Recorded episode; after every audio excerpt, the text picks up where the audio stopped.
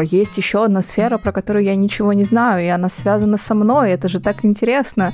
Я поняла, что терапия — это инструмент по бесконечному улучшению своей жизни. О боже, а дети, а разврат, а то, а все, а как так можно? Потому что когда ты говоришь, что ты полиамор, все говорят, типа, а недостаточно ты полиамор, а вот внимание всем партнерам одинаково не уделяешь. Жизнь человека не заканчивается на его родительстве, не заканчивается на его отношениях, не заканчивается на его работе. Важно, что у тебя внутри. Ты это важно, забери, разбери. Ты это важно, поверь. Добрый день, дорогие друзья!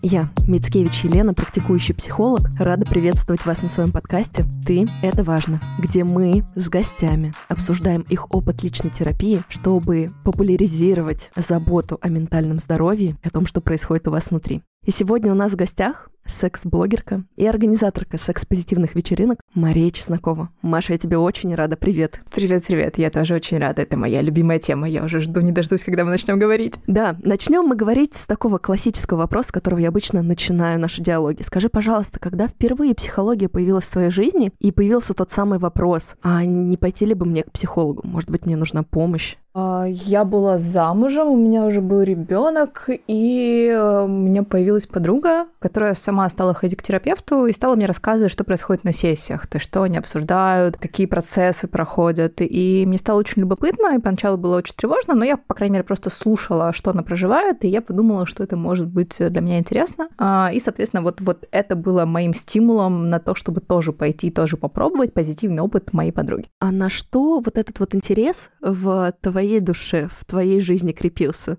То есть что ты Узнать принесла? себя лучше. Узнать mm-hmm. себя лучше, узнать, какая я. То есть я очень люблю учиться, очень люблю узнавать новое, и, соответственно, это был вот для меня некой мотивацией того, что, о, есть еще одна сфера, про которую я ничего не знаю, и она связана со мной, это же так интересно. То есть мне всегда безумно интересно изучать все, что связано с моими ощущениями, с моей телесностью, с моими эмоциями. И психотерапия попала просто вот в точку. Что стало первым открытием на этом пути? Помнишь ли ты этот момент? Мой первый опыт был с терапевтом не очень удачным, ну, точнее как, он был окей, скорее я тогда была настолько перепуганная, что я, я не смогла начать, вот именно прям начать терапию. Я еще выбрала, ну, просто вот когда, вот самый большой вопрос, как выбрать терапевта, да, то есть тебе присылают ссылки терапевтов, и такой типа, а кто, а что, какие вопросы задавать, вообще непонятно. Я на тот момент тыкнула просто в первого попавшегося мужчину, который мне понравился чисто визуально, вот, это было, конечно, ошибкой, потому что потом на сессиях я думала, как бы мне с ним заняться сексом, но это другое дело. А он, у него подход, он такой очень, знаешь, вот есть психотерапия очень такая заботливая и нежная, да, а есть такая более холодная, фрустрирующая, да, фрустрирующая. Да. И вот, конечно, вот это чувство фрустрации меня на тот момент очень сильно выбило, и, собственно, я бросила терапию, потому что мне было в этом очень невыносимо. Я не понимала, что со мной происходит, я не понимала, почему он так холоден, и, соответственно, я не смогла продолжить с ним терапию, там сходила, может быть, на, там, может быть, пять занятий с ним. И забросила терапию, наверное, на годик, или даже, может быть, на два, вот точно не помню, может, полтора вот так. Э, и вернулась уже в момент, когда я проживала болезненное расставание, а, в целом себя как-то очень странно чувствовала. Я прям поняла, что, знаешь, в какой-то момент я себя поймала в состоянии того, что я не я, мне это не нравится, я понимаю, что это усиливает состояние, может быть, это было началом депрессии, не знаю, но то есть что-то явно со мной происходило. И в этот момент я уже вот прям побежала к терапевту, вот, и, и вот нашлась терапевтка очень мягкая, нежная, поддерживающая,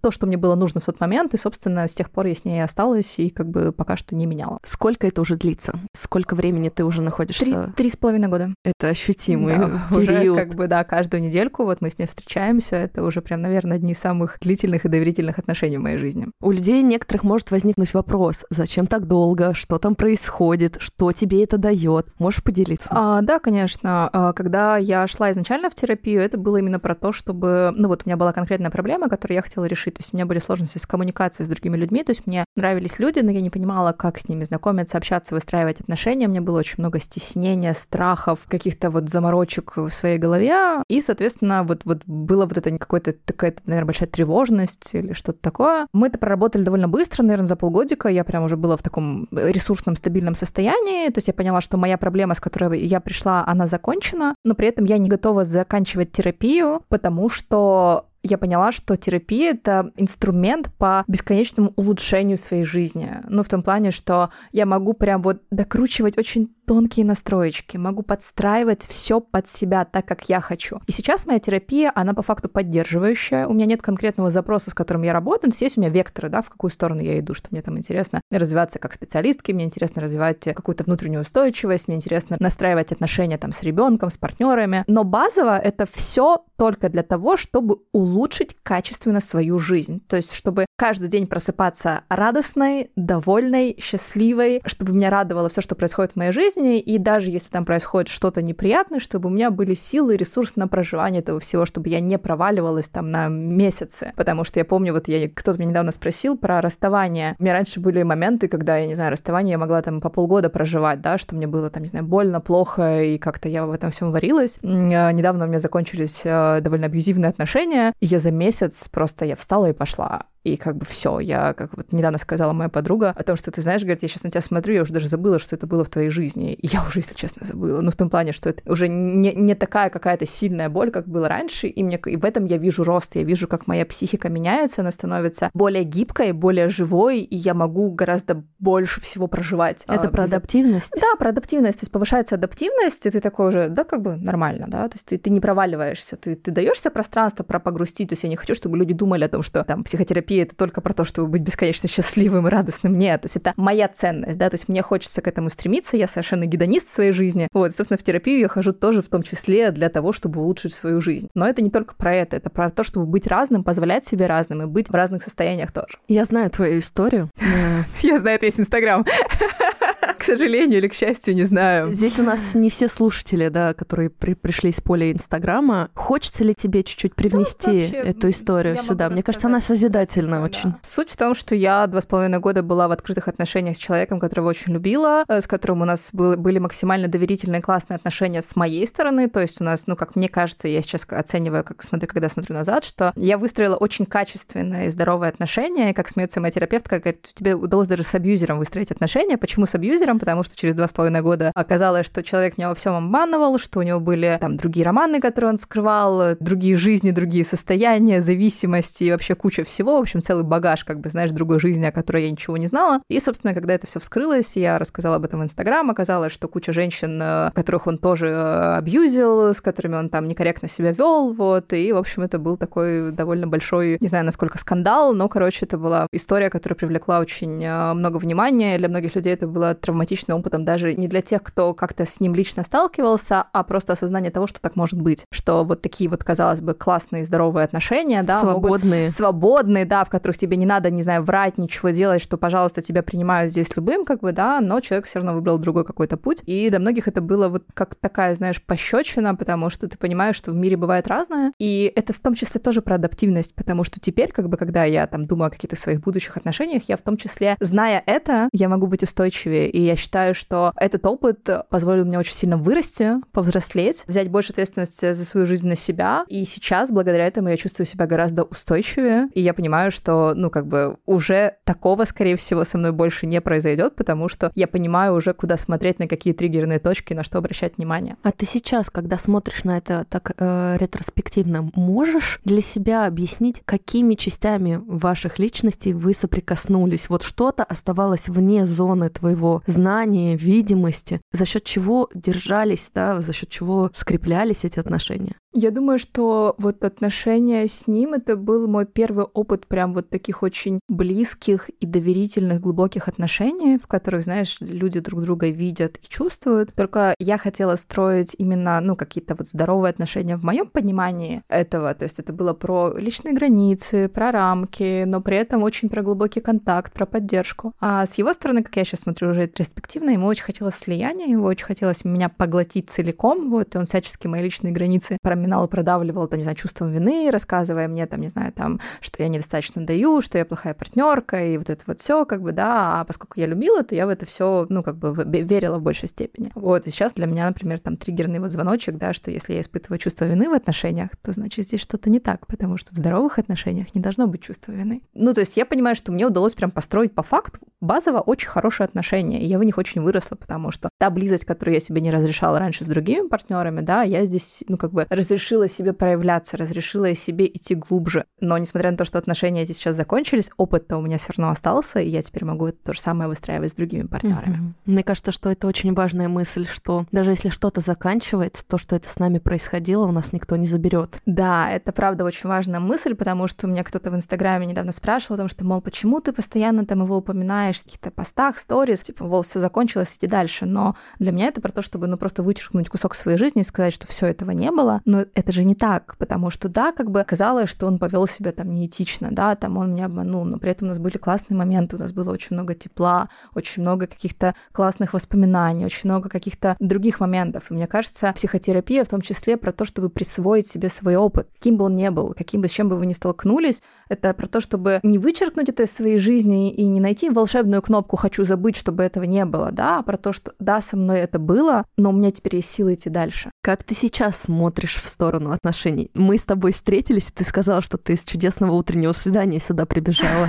А, слушай, я сейчас в совершенном каком-то своем, не знаю, рассвете, мне кажется, сексуальности нахожусь, потому что я поняла, что очень долгое время я считала вот того своего партнера своим лучшим сексом в своей жизни, и как-то у меня было очень такое поле зрения очень сужено, то есть там, когда я ходила на свидание с кем-то, мне как-то не очень заходило, потому что, видимо, была очень сильная эмоциональная привязка. А сейчас я регулярно хожу на разные свидания с разными людьми, и я так горю, мне так нравится, потому что я вижу, как разные люди меня по-разному раскрывают, как мы сочетаемся разными гранями, да, то есть с кем-то это очень сильная интеллектуальная связка, да, и вот у меня есть, не знаю, партнеры, я их называю soulmate'ами, с которыми у меня, допустим, нет секса, или он там не такой, как мне бы хотелось, но для меня это супер неважно, потому что интеллектуальная связь там гораздо ценнее, да, или эмоциональная. А есть партнеры, с которыми просто шикарный секс, и я такая, типа, просто это вот то, что мне сейчас нужно, и это у меня такое, знаешь, вот пазл, то есть я собираю, я беру у разных людей то, что мне важно, то, что мне ценно, то, что мне хочется взять, и даю то, что взамен то, что у меня есть, то, что подходит им. И это идеальный вообще такой, знаешь, вот набор. То есть моя жизнь сейчас очень насыщена разными событиями, разными людьми, но, наверное, пока что я не готова идти прям вот э, в какие-то очень глубокие, прям постоянные отношения вот такого уровня, как были, просто потому что я хочу побыть в состоянии того, что я одна, потому что я, собственно, когда закончились эти отношения, я поняла, что последние уже 8 почти лет, да, 8 лет я все время была в отношениях. Сначала была замужем, потом я была вот в отношениях с этим партнером, и я не была одна. И сейчас я кайфую от того, что я могу быть одной, и это кайф. Это вообще ощущается по-другому. И мне кажется, что каждый человек в своей жизни классно будет, если он сможет побыть в разных состояниях, что не только вот одна какая-то, знаешь, вот константа, да, что типа ты один или наоборот ты с партнером, что нет, классно попробовать разное. Знаешь, я сейчас к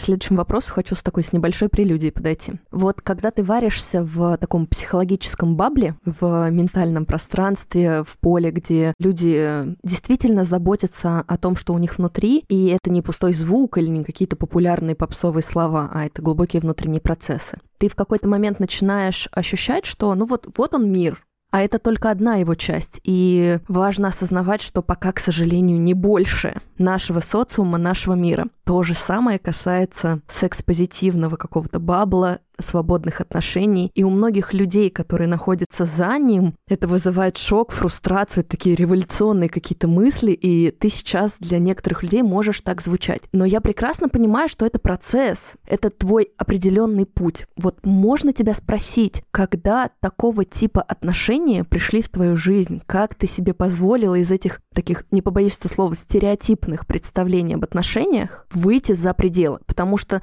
давай будем честны, некоторые люди находятся в партнерских отношениях не потому, что это действительно их выбор. Вот прикладывая к себе, я понимаю, что мне двое достаточно. Вот это сознательный абсолютно мой выбор. А кто-то идет в это, ну, потому что бабушки, дедушки, так принято, другой модели нет. И мне вот этот вот процесс очень хотелось бы детальнее развернуть как путь твоей души, потому что все остальное это следствие. Слушай, наверное, если вот, ну, как-то честно смотреть, я никогда не ощущала себя моногамной. Ну, вот просто базово я не понимала, как можно всю жизнь прожить с одним человеком. Просто на тот момент я находилась, э, когда я решила выйти замуж, и находилась в том социуме, в той среде, где это был единственный возможный вариант. Я понимаю, что тогда для меня и моего мужа брак был способом сепарации от родителей, и это то, что нам, ну, позволило нам вырваться. Но по факту факту ни ему, ни мне это было не близко, потому что вот сейчас мы как бы развелись, и, соответственно, каждый из нас продолжил жить, жить в своих немоногамных отношениях. Но как бы я была тем человеком, который, собственно, открыл наш брак, то есть мой муж сначала очень сопротивлялся, говорил, что ему это не нужно, неинтересно, и вообще, как бы, как я могла о нем такое подумать. Я была довольно настойчива, не могу сказать, что я была этичной, я была довольно токсична в своих э, тогда вот в таких продавливаниях, потому что я вот уперлась на то, что мне это нужно и прямо сейчас. То есть как бы сейчас, конечно же, имея там то осознание, которое у меня сейчас, я бы, конечно, действовала по-другому, я никому не советую вот переть как танк, так как делала я.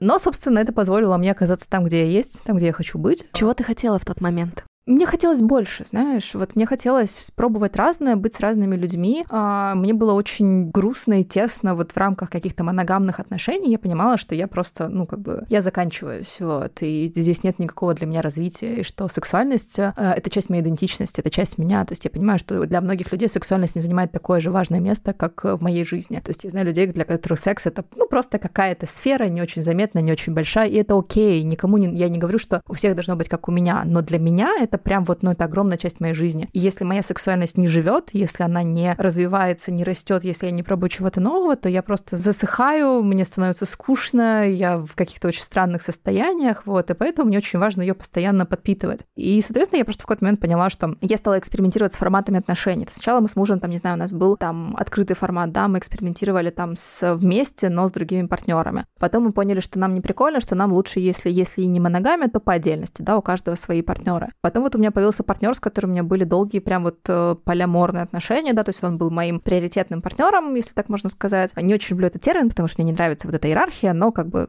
что было, то было. В тот момент я опять-таки поняла, что если у меня, допустим, есть вот прям очень сильная включенность другого человека, то полямория в классическом его понимании мне, наверное, не очень подходит, потому что у меня не хватает внимания на фокусировку на вот прям, допустим, двух-трех полноценных отношениях и партнерах, потому что ну, я могу либо в одного глубоко и с другими по чуть-чуть, чуть-чуть, либо во всех вот так не очень глубоко, тогда мне комфортно. Соответственно, я как бы пробую разные форматы, и сейчас мне больше нравится называть э, свой формат отношений просто не моногамией, потому что это не навешивает рамки, потому что когда ты говоришь, что ты полиамор, все говорят, типа, а недостаточно ты полиамор, а вот внимание всем партнерам одинаково не уделяешь. Или там, когда ты говоришь, что у тебя открытые отношения, тоже, ну, короче, очень много вопросов, поэтому я просто говорю, что я не моногамна, и чтобы убрать различные ярлыки и стереотипы. А ты сейчас с ними сталкиваешься?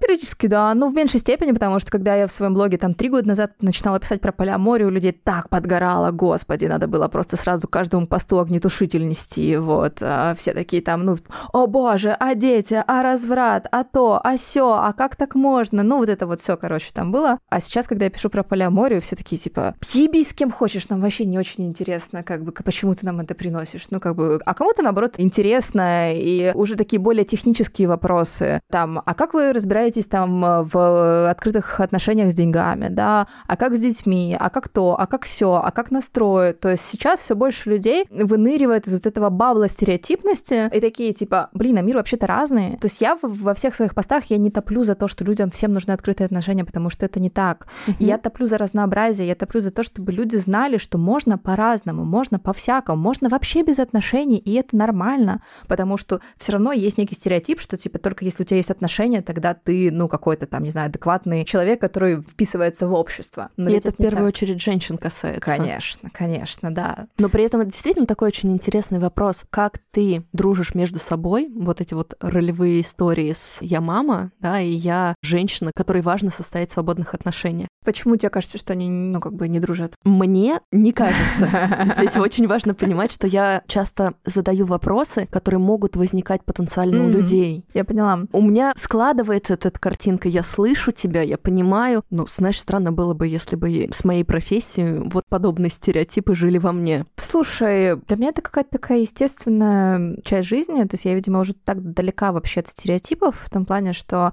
я понимаю, что тот мир, в котором я живу, это исключительно вот Э, бабл Москвы в пределах Садового кольца. вот, что как бы если выехать чуть подальше, то все как бы это все, конечно, разбивается. Но для меня это уже давно так естественно, ну в том плане, что жизнь человека не заканчивается на его родительстве, не заканчивается на его отношениях, не заканчивается на его работе, что в каждом из нас есть очень разные роли, в которые мы можем включаться, да, и, соответственно, днем я включаюсь в роль матери, да, которая отводит э, ребенка в школу и там, не знаю, беседует с ним о каких-то э, важных для него вещах. А вечером включается как бы другая роль э, Маши, которая идет на свидание со своими любовниками. Вот. И у меня, ну, одно другому вообще никак не мешает. Поэтому тут, наверное, как бы, знаешь, надо больше понимать, что, типа, почему для людей это стоп, да, почему вот как бы у матери не может быть секса, условно, да, или как вот почему там э, у матери не, там, я же еще там организовываю секс-вечеринки, да, то есть это тоже зачастую людей бьется там, типа, о боже, у вас же дети, и вот это вот все, как бы, когда мне там задавали вопрос о том, что, типа, а вот что же вы будете делать, когда ваш ребенок пойдет в школу, его же там будут булить и все такое. И, ну, пока что у меня на это есть очень, ну, как бы тот мой опыт, который у меня есть, довольно простой. Все зависит от контекста и среды, потому что вот моя дочь, когда стала ходить в сад, надо сделать пометочку, что она никогда не ходила в государственные сады и школы, то есть это всегда были какие-то качественные сады, которые я сама выбирала. И у меня, ну, была какая-то тревога о том, что, типа, вот как это вообще все будет, то есть что там она может рассказать, там что обо мне могут узнать, что это как-то может повлиять. العمليات Но я поняла, что если ты окружаешь себя адекватными людьми, то никаких вопросов не возникает. То есть в саду, в который ходила Ая, э, многие родители были подписаны на мой блог, э, мы болтали с ними там и про секс-игрушки, и про вечеринки, и просто про всякое. Вот, это ни у кого не вызывало вопросов. Соответственно, вот сейчас она пошла в школу, как бы то же самое. Просто ты выбираешь нужную среду и все. Это же про ответственность. Куда я такой, какой я есть, могу пойти, чтобы чувствовать себя комфортно. Потому что это же не только вопрос с открытыми отношениями, это в принципе мы не везде себя можем чувствовать органично, это нормально. Да, да, да. Ну, то есть мне кажется, что у меня на самом деле, вот, ну, как бы, вот я недавно написала пост, что я недавно осознала, что весь мой смысл жизни в том, чтобы чувствовать себя счастливой. Счастливой удовлетворенной. И по факту вот все, что происходит в моей жизни, ну, то есть если происходит что-то, не знаю, некомфортное мне, я буду это менять. Все. Как бы цель в том, чтобы прийти, быть в той точке, где тебя все радует, где тебе все нравится, где тебе классно, удобно. Все. Что-то пошло не так, ты думаешь над тем, как я могу это изменить, чтобы было комфортно. Все. Мне очень импонирует, насколько ты энергично и проактивно смотришь на какие-то сложности, которые появляются в жизни каждого человека, да. И как ты задорно как раз-таки говоришь о том, что значит нужно исправлять, значит нужно что-то для этого делать. Но мы с тобой, когда переписывались, затронули одну такую непростую тему, которая не всегда от нас зависит. О том, что у нас в принципе есть стигматизация еще психотерапии, а у мужчин предубеждений на эту тему намного больше. Как ты справляешься с этой историей? Как ты вообще чувствуешь себя в этом вопросе? И возникают ли у тебя сложности при контакте с партнерами, с мужчинами? Слушай, ну вот мне опять-таки очень повезло быть э, в моем таком секс-позитивном и осознанном бабле, и как-то так складывается, что вокруг меня вот оказываются уже только те мужчины, ну, которые так или иначе или были в психотерапии, или как-то вот сами смогли вот выйти на тот уровень, на котором, ну, это уже не чувствуется как то, что ты разговариваешь с человеком с другой планеты. Но при этом я чем больше я в психотерапии, тем ярче я замечаю вот таких вот людей, которым вот прям, знаешь, вот такая бегущая строка на лбу, типа, мне пора на психотерапию, да, то есть я прям вот вижу вот это вот. Если раньше там Маша трех-четырехлетней давности, она бы, конечно, вступила бы, не знаю, в отношения с таким человеком и такая, вот, давай, боже милый, я тебя сейчас спасу, я тебя сейчас все расскажу, отведу тебя на психотерапию, буду тебе помогать, то Маша сейчас, как бы, когда у меня случаются такие матчи вот с такими ребятками, с которыми они классные, они интересные, они открытые, ну вот они только, знаешь, только-только-только вообще вот, ну, как бы начинают себя осознавать, где они, что они в этом мире. То есть они еще не знают, какие они, они еще не, не понимают, как они устроены. У меня прям, знаешь, такой внутренний стоп. Мне кажется, это тоже вот про хорошие такие личные границы, которые выработались на терапии. Я такая, а я туда не пойду. Я не хочу продолжения с человеком, э, у которого еще все настолько не проработано. То есть я прямо у себя в голове такая, знаешь, ставлю пометочку такая, ну, может быть, через пару лет мы с ним встретимся, и если он как бы вырастет эмоционально и психологически, то да, окей, мне было бы интересно попробовать с ним отношения. Но сейчас я не готова. То есть я могу дать вектор, я могу дать направление, могу что-то посоветовать, там, рассказать про психотерапию, как-то ее подать, там, как-то, знаешь, вот заинтересовать. То есть у меня многие смеются, говорят, тебе что, говорят, психотерапевты приплачивают, почему ты постоянно всем рекомендуешь, типа, терапию. Вообще было бы неплохо, но нет, ребят, пока что не приплачиваю. При этом ты же за эти пару лет тоже будешь двигаться. И это такой на самом деле вопрос. Чем больше ты работаешь, тем больше, глубже, тоньше ты замечаешь себя, жизнь, процессы, выходишь на тот уровень, в котором иногда оказываешься одинокой. Да, согласна с тобой, потому что это вот та боль, которую мы сейчас так э, обсуждаем в таких закрытых женских кругах. Это когда ты вот э, приходишь в дейтинг. Я безумно люблю там пользоваться, не знаю, пьюром, филдом, какими-то секс-позитивными дейтингами. И у меня были классные матчи с классными ребятками оттуда. А, ну, было и огромное количество матчей, когда ты такой, типа, господи, почему у вас в голове так насрано, простите. Ну, то есть, типа, там просто настолько все плохо. И в какой-то момент это уже такое, знаешь, вот, э, ну, мы, правда, делились какой-то такой своей безысходностью того, что, типа, ты... Ну, то есть, мне кажется, что да, я сейчас довольно успешна, мне нравится жить мою жизнь, мне кайфово, и мне хочется партнера, с которым я могла бы это разделять, да, с которым у нас были бы одинаковые ценности, с которым у нас был бы одинаковый социальный статус, да, чтобы мы могли, там, не знаю, вместе ездить в поездки. Ну, то есть, вот, вот знаешь, вот когда тебе не нужно думать там про то, что насколько человеку комфортен, допустим, там, твой уровень жизни. Ну, еще при этом всем для меня очень важно, чтобы человек умел классно заниматься сексом, и это, кажется, какой-то мифический персонаж, вот. Ну, то есть вот в моем окружении пока что таких ребят достаточно, но вот если ты вот как бы, знаешь, выныриваешь запросом, что вот хочу найти, то да, ты правда сталкиваешься с тем, что типа таких мужчин сейчас очень мало. И так интересно, что в моем окружении реально очень много заряженных и классных женщин, которые развиваются в контексте, там, не знаю, психотерапии, своего какого-то интеллектуального роста, у которых интересные проекты. А вот таких вот же мужчин очень мало. И это так, мы просто, мы очень жалеем, что сексуальность нельзя изменить, что если бы можно было просто включить кнопочку бисексуально, вот чтобы меня женщины привлекали так же, как мужчины, я была бы, наверное, самым счастливым человеком на всем свете, потому что, ну, вокруг реально, правда, много очень классных женщин, но, к сожалению, я скорее гетерофлексибл, то есть мне интересны женщины, я могу с ними взаимодействовать, там, не знаю, целоваться, заниматься сексом, но я очень редко в них влюбляюсь и хочу прям с ними отношений, то есть это немножечко другой для меня формат. И знаешь, я прекрасно понимаю, что огромное количество женщин где-то интуитивно, а где-то сознательно понимаю вот эту историю, что если я пойду туда, начну копать, я вообще рискую остаться одна. Действительно не делают этот шаг. Скажи, пожалуйста, что тебя мотивирует оставаться все равно в этом процессе и принимать вот эти правила игры, да, я рискую остаться в меньшинстве. Слушай, у меня как-то нет такого убеждения, что я останусь в меньшинстве. Вот, я уверена, что чем больше ты растешь, тем в какой-то момент ты найдешь своего партнера, который разделит с тобой это. Просто, возможно, знаешь, это такое, я, может быть, я себя успокаиваю, конечно, этим, но мне кажется, что, возможно, просто я сейчас еще в таком, знаешь, переходном периоде, когда я уже чуть осознаннее, чем большинство, но еще как бы недостаточно вот как бы осознанно, чтобы еще чуть выше пойти. Вот. И у меня есть какое-то понимание, что, возможно, вот если я сделаю еще шажочек выше, то как раз-таки там уже появится больше людей, с которыми я смогу это разделить. Но в любом случае я придумаю, что с этим сделать. Как бы, знаешь, у меня а, вот последнее время я поняла, что если раньше у меня вот мне очень хотелось, чтобы реально один человек себе сочетал все эти качества, да, там хорошо зарабатывал, классно занимался сексом, был осознанным и включенным и вообще и там в моем типаже, то сейчас я понимаю, что я правда могу это закрывать с помощью разных партнеров, мне супер ок. Я теперь не пытаюсь всех партнеров переделать под одно, а окей, типа с тобой ты мне даешь это, ты мне даешь это. Меня в целом это устраивает. Знаешь, мне здесь с тобой хочется таким чуть-чуть личным моментом поделиться. Я четыре года в браке, и в какой-то момент, причем это на начальном этапе наших отношений, мы, наверное, год или полтора жили вместе, у меня появился очень сильный страх потери супруга. Причем я никогда не боялась измены. Именно страх смерти его. Потому что я очень люблю наши отношения у нас какой-то фантастический контакт, он, правда, эксклюзивный, то есть его вообще не заменить ничем никак. И для меня в какой-то момент очень важно было принять ту мысль, что, ну, во-первых, у меня этого никто не заберет, то есть сколько бы мы ни прожили вместе, даже если такое случится, у меня этого никто не заберет.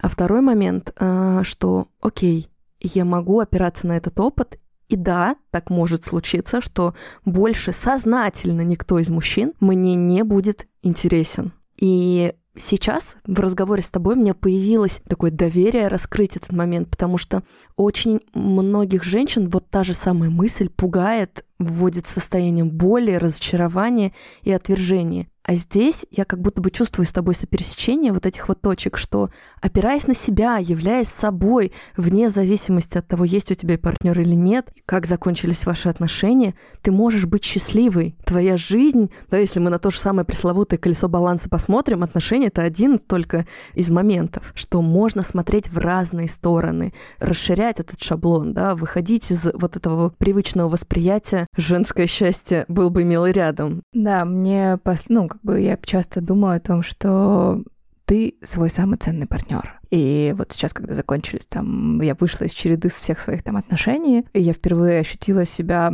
свободной, но при этом в какие-то моменты одинокой, но при этом это было про очень такое глубокое знакомство с собой. У меня, вот я, я даже не знала, что отношения съедают столько времени. То есть я сейчас, у меня освободилось столько вообще пространства для себя разной, для того, чтобы встречаться с друзьями, для того, чтобы, не знаю, там, готовить с дочерью какую-то вкусную еду, на что у меня раньше там, допустим, не было времени ну, короче, много-много каких-то появилось окошечек, в которые я просто успеваю вообще спросить у себя, а как я, а чего я хочу, а в какой точке я сейчас нахожусь, а куда я хочу идти, а зачем мне нужны отношения, да, то есть я, допустим, поняла, что на самом деле вот эту вот потребность в близости очень классно закрывают друзья, то есть у меня раньше не было какой-то ценности в друзьях, у меня было какое-то такое убеждение, что там все люди вокруг меня мои друзья, потом я поняла, что это не так, потом я поняла, что такое настоящие друзья, да, как это ощущается, и я поняла, что вот, допустим, конкретно в моем случае это очень классно закрывает, э, ну вот, допустим, одиночество, да, которое со мной иногда случается, и и мне кажется, что мне хочется, чтобы люди помнили, что да, отношения, если у вас есть классные отношения, это здорово, и классно их ценить, классно их замечать, но при этом, даже если они закончатся, у вас останется этот опыт того, как вам было в этих отношениях, и вы сможете с этим пойти дальше. И мало ли, куда вас жизнь приведет. Ну, я просто сторонник того, что жизнь такая классная штука, и в ней может произойти столько всего невероятного, и что да, сейчас кажется, что это самый лучший партнер в твоей жизни, а потом, возможно, окажется, что бывает еще лучше. То есть я всегда сторонник, я, наверное, не знаю, оптимист, сторонник думать о том, что будет еще лучше. Мне здесь как будто бы хочется спросить тебя, с одной стороны, как тебе кажется, почему люди так боятся одиночества, а с другой стороны, вот при том, что ты говоришь, я его тоже испытываю, но я и знаю, что такое дружба, что такое настоящая близость. Можешь ли ты поделиться, что это значит для тебя? Ну, я думаю, что страх одиночества это в целом очень эм, ну, как бы мы все социальные животные, и действительно есть же куча исследований, которые говорят о том, что одиночество реально вредно для психики человека. То есть э, одна из тем, которую мы сейчас обсуждаем вот с моей э, одной из партнерок, э, с которой я живу, это то, как нам выстроить свое социальное взаимодействие сейчас так, чтобы в старости не остаться одинокими. Потому что в старости зачастую проблемы там не только в том, что у тебя там, не знаю, проблемы с работой, здоровьем или еще с чем-то, а с тем, что ты одинок, с тем, что тебе не с кем это все пошерить. И поэтому мне кажется, что вот если мы говорим про одиночество, то его действительно нужно рассматривать не только в контексте типа отношений, а в целом взаимосвязи с разными людьми. Интересно проанализировать вообще свою жизнь, какие у вас есть социальные контакты, для чего они, да, то есть не только там вот сейчас про друзей или про партнеров, да, то есть у нас же есть знакомые люди разные уровни знакомости, да, у нас есть друзья, с которыми мы там встречаемся, там, не знаю, есть друзья, с которыми можно встретиться раз в год и при этом оставаться друзьями, а есть друзья, которых ты видишь каждую неделю и там, не знаю, не можешь ими надышаться и хочется прям постоянно с ними встречаться, да. А, есть э, там коллеги, там дети, э, родители, семьи, ну, короче, куча-куча взаимодействий. Мне кажется, очень классно их вообще проанализировать и понять, что вам дает, не знаю, силу и ресурс, что вас забирает, наоборот, да, потому что наверняка 100% найдется какое-нибудь социальное взаимодействие, которое вы делаете просто потому, что надо, а не потому, что вы этого хотите, да, вот это вот позвонить там свекрови или еще что-нибудь, ну, то есть вот какие-то такие вещи, которые мы как бы делаем, потому что, ну, мы все такие приличные люди, а зачем делаем, непонятно. А в контексте дружбы, то, как для меня это раскрылось, мне в целом, наверное, довольно сложно доверять людям, сложно раскрываться, то есть я как бы базово как бы очень открыта, очень френдли, но у меня есть такие очень как бы а, невидимые границы, куда я как бы человека не пускаю, пока я вот не присмотрюсь к нему, не пойму, типа, что у него в голове, а как он думает, а как он чувствует. Те мои друзья, которые у меня есть, это люди, которым я восхищаюсь, рядом с которыми я расту. То есть для меня дружба — это про совместный рост, про э, возможность быть с друзьями разными, но и возможность э, проверять периодически, а не делаю ли я хую. Ну, то есть, знаешь, ты такой, типа, вот да, что совершаешь, и такой, типа, аля, вот, ну, как бы ты всегда хороший друг. Ну, и что тебе скажет, да, как бы, что, типа, слушай, ну, как бы я тебя люблю, но вот это ты сделал не очень, как бы, да. Вот, и это очень ценно. Вот, или наоборот, там, поддержать в какой-то ситуации, когда там ты, вот, не знаю, там, тонешь, потому что, да, когда сейчас закончились мои абьюзерские отношения, как бы, да, друзья были очень такой, то, за что я держалась, скажем так, да, то есть я понимала, что, как бы, это та реальность, за которую я могла прийти и проверить, а, типа, это что-то не так происходит вокруг меня, или проверить свою реальность, сверить, насколько она адекватна. Вот, поэтому для меня дружба про это. Занимает ли какое-то место в твоей жизни родители и э, близкие люди, я имею в виду родственники, потому что мы сегодня затрагивали и непростые периоды твоей жизни, И действительно очень много места занимает именно история с друзьями, с близкими ментально людьми. А про родителей вообще как-то у нас с тобой разговор не заходил. И у меня не то, что я сейчас хочу пойти в твои детские травмы, мне скорее так для полноты картины интересно. А что с этой сферой твоей жизни? Слушай, у меня довольно хорошие отношения с родителями. То есть из моих близких у меня есть мама, папа и бабушка по маминой линии. Бабушка из моя вообще совершенно меня впечатляется. Это женщина, которой 74 года, вот, при этом она супер осознанна, она со мной, она понимает, что такое личные границы. Она, если что-то не понимает, она такая, слушай, извини, я не понимаю, объясни мне, пожалуйста. Вот, она очень, ну, как-то понимает то, что я рассказываю, она слушает все мои подкасты, поэтому, Лёля, привет.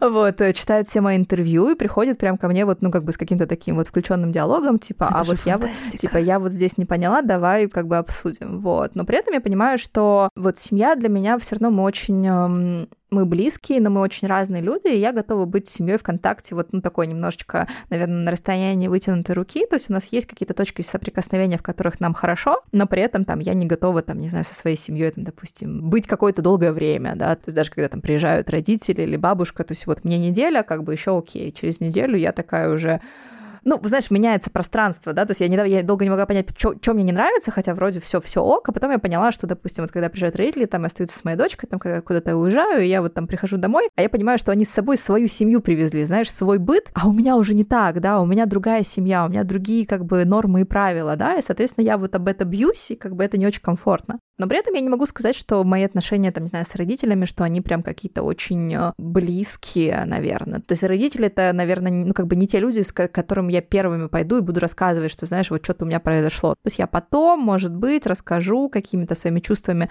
поделюсь, когда уже проживу что-то, вот, уже из состояния такого, знаешь, вот как бы разговора двух взрослых людей. Но в первую очередь я все равно иду вот за поддержкой к другим людям, не к родителям.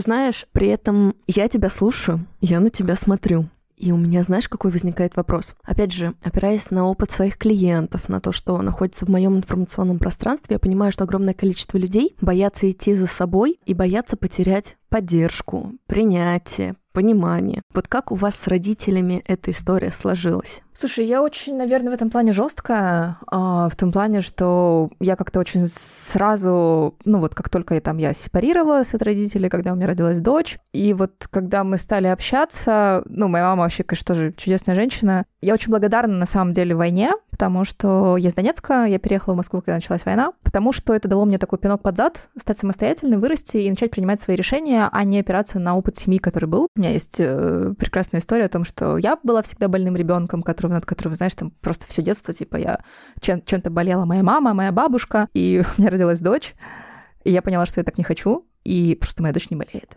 И это про, знаешь, вот это вот семейная, типа, тревогу. Ну, то есть, как это было все очень просто. Типа, родители так сильно тревожились всегда над моим... Э, я помню, как маме было всегда плохо, когда я болела. Ну, как бы ребенок это считывает, такой, типа, ну, если мой родитель думает, что я сейчас умру, то, ну, наверное, я умираю. Все.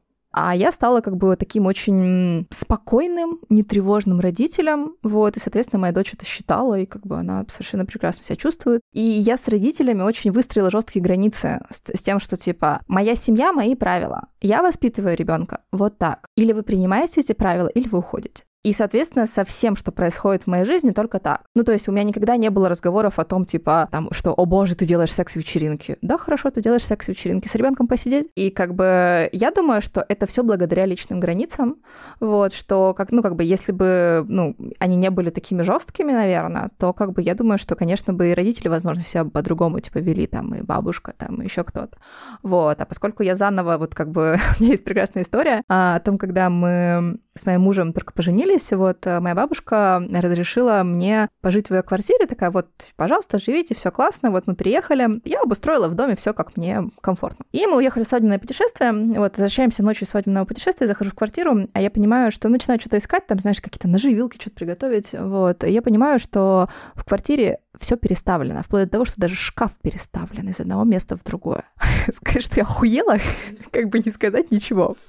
Вот, я как бы позвонила бабушке, очень как бы с ней так поговорила, что, типа, знаешь, как бы если будет так, то как бы мы общаться не будем. С тех пор бабушка как бы звонила, приходила только по звонку, только если предупредила, только если я дома. Все как бы, знаешь, вот личные границы, я их проставила, да, жестко. Но с тех пор наши отношения стали другими. И как бы я не боюсь остаться одна. Я знаю, что если я буду такой жесткой, что от меня все откажутся. Нет, останутся те, кто принимает меня такой, тем, под кого мне не нужно будет подстраиваться, тем, кому окей, что я такая.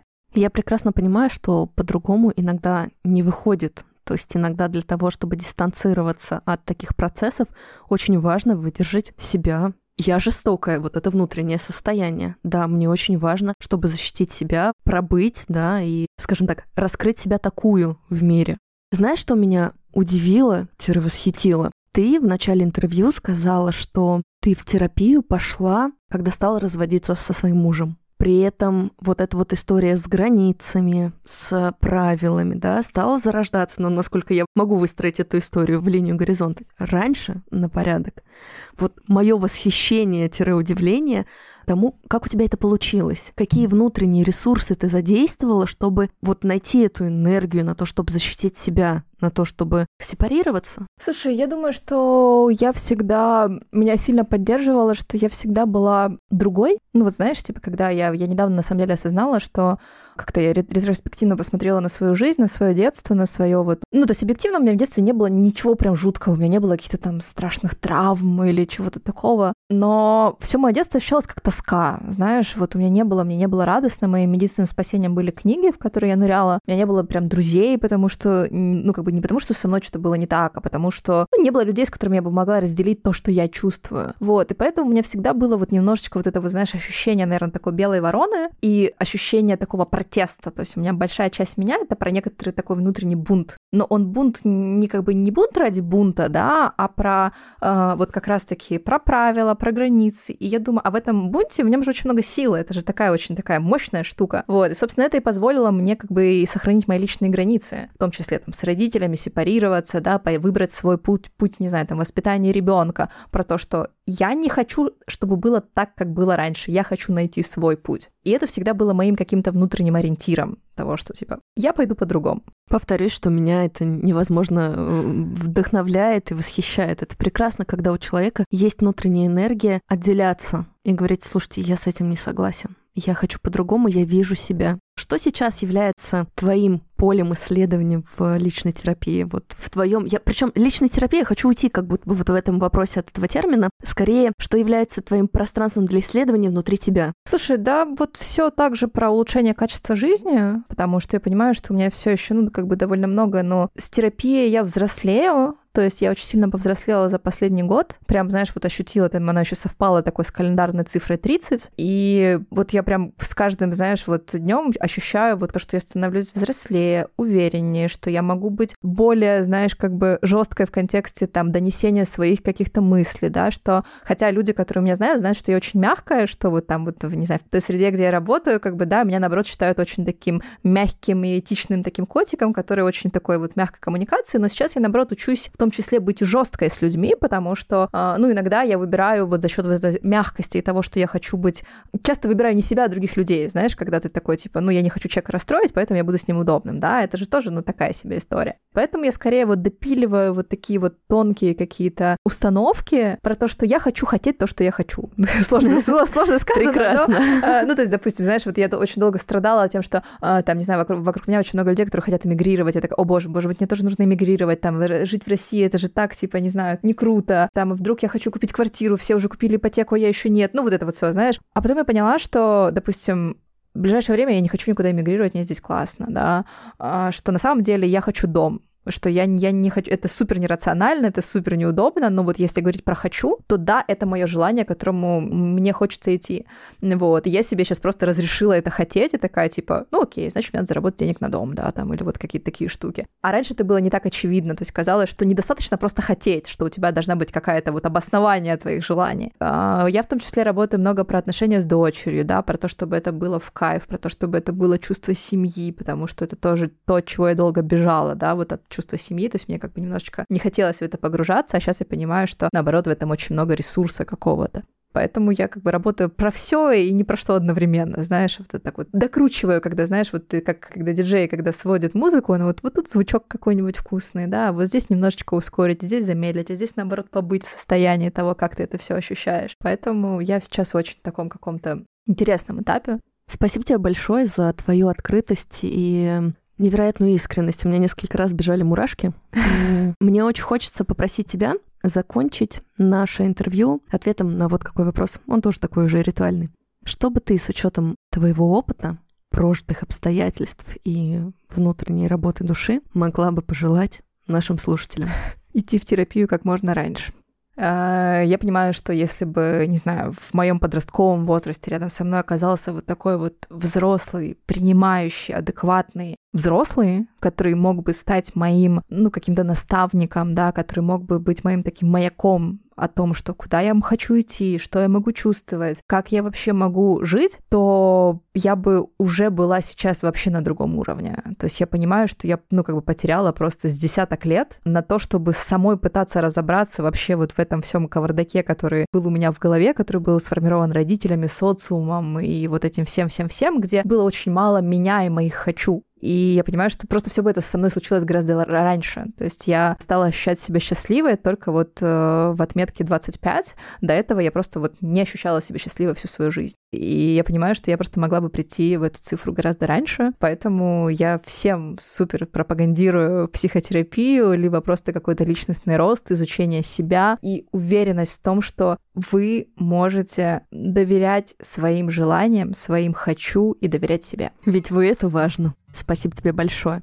Друзья, не забывайте писать отзывы, ставить звездочки, делиться подкастом в своих социальных сетях. Это очень важно для продвижения подкаста. Маша, спасибо. Спасибо тебе, было чудесно, и спасибо за классные вопросы. Я очень люблю, когда такие, знаешь, вот вопросы в самую точку попадают. Спасибо тебе. Спасибо. Друзья, до новых встреч.